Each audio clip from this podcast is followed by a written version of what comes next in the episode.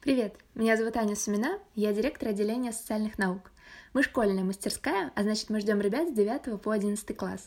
В этом году вместе со специалистами из Музея истории ГУЛАГа мы будем изучать первую половину 20 века в России с точки зрения разных дисциплин, а именно политологии, искусствоведения, психологии и, конечно же, история. Если такая программа звучит для вас как отличный способ провести неделю лета и вам от 14 до 18 лет, подавайте заявку. Встретимся на Волге.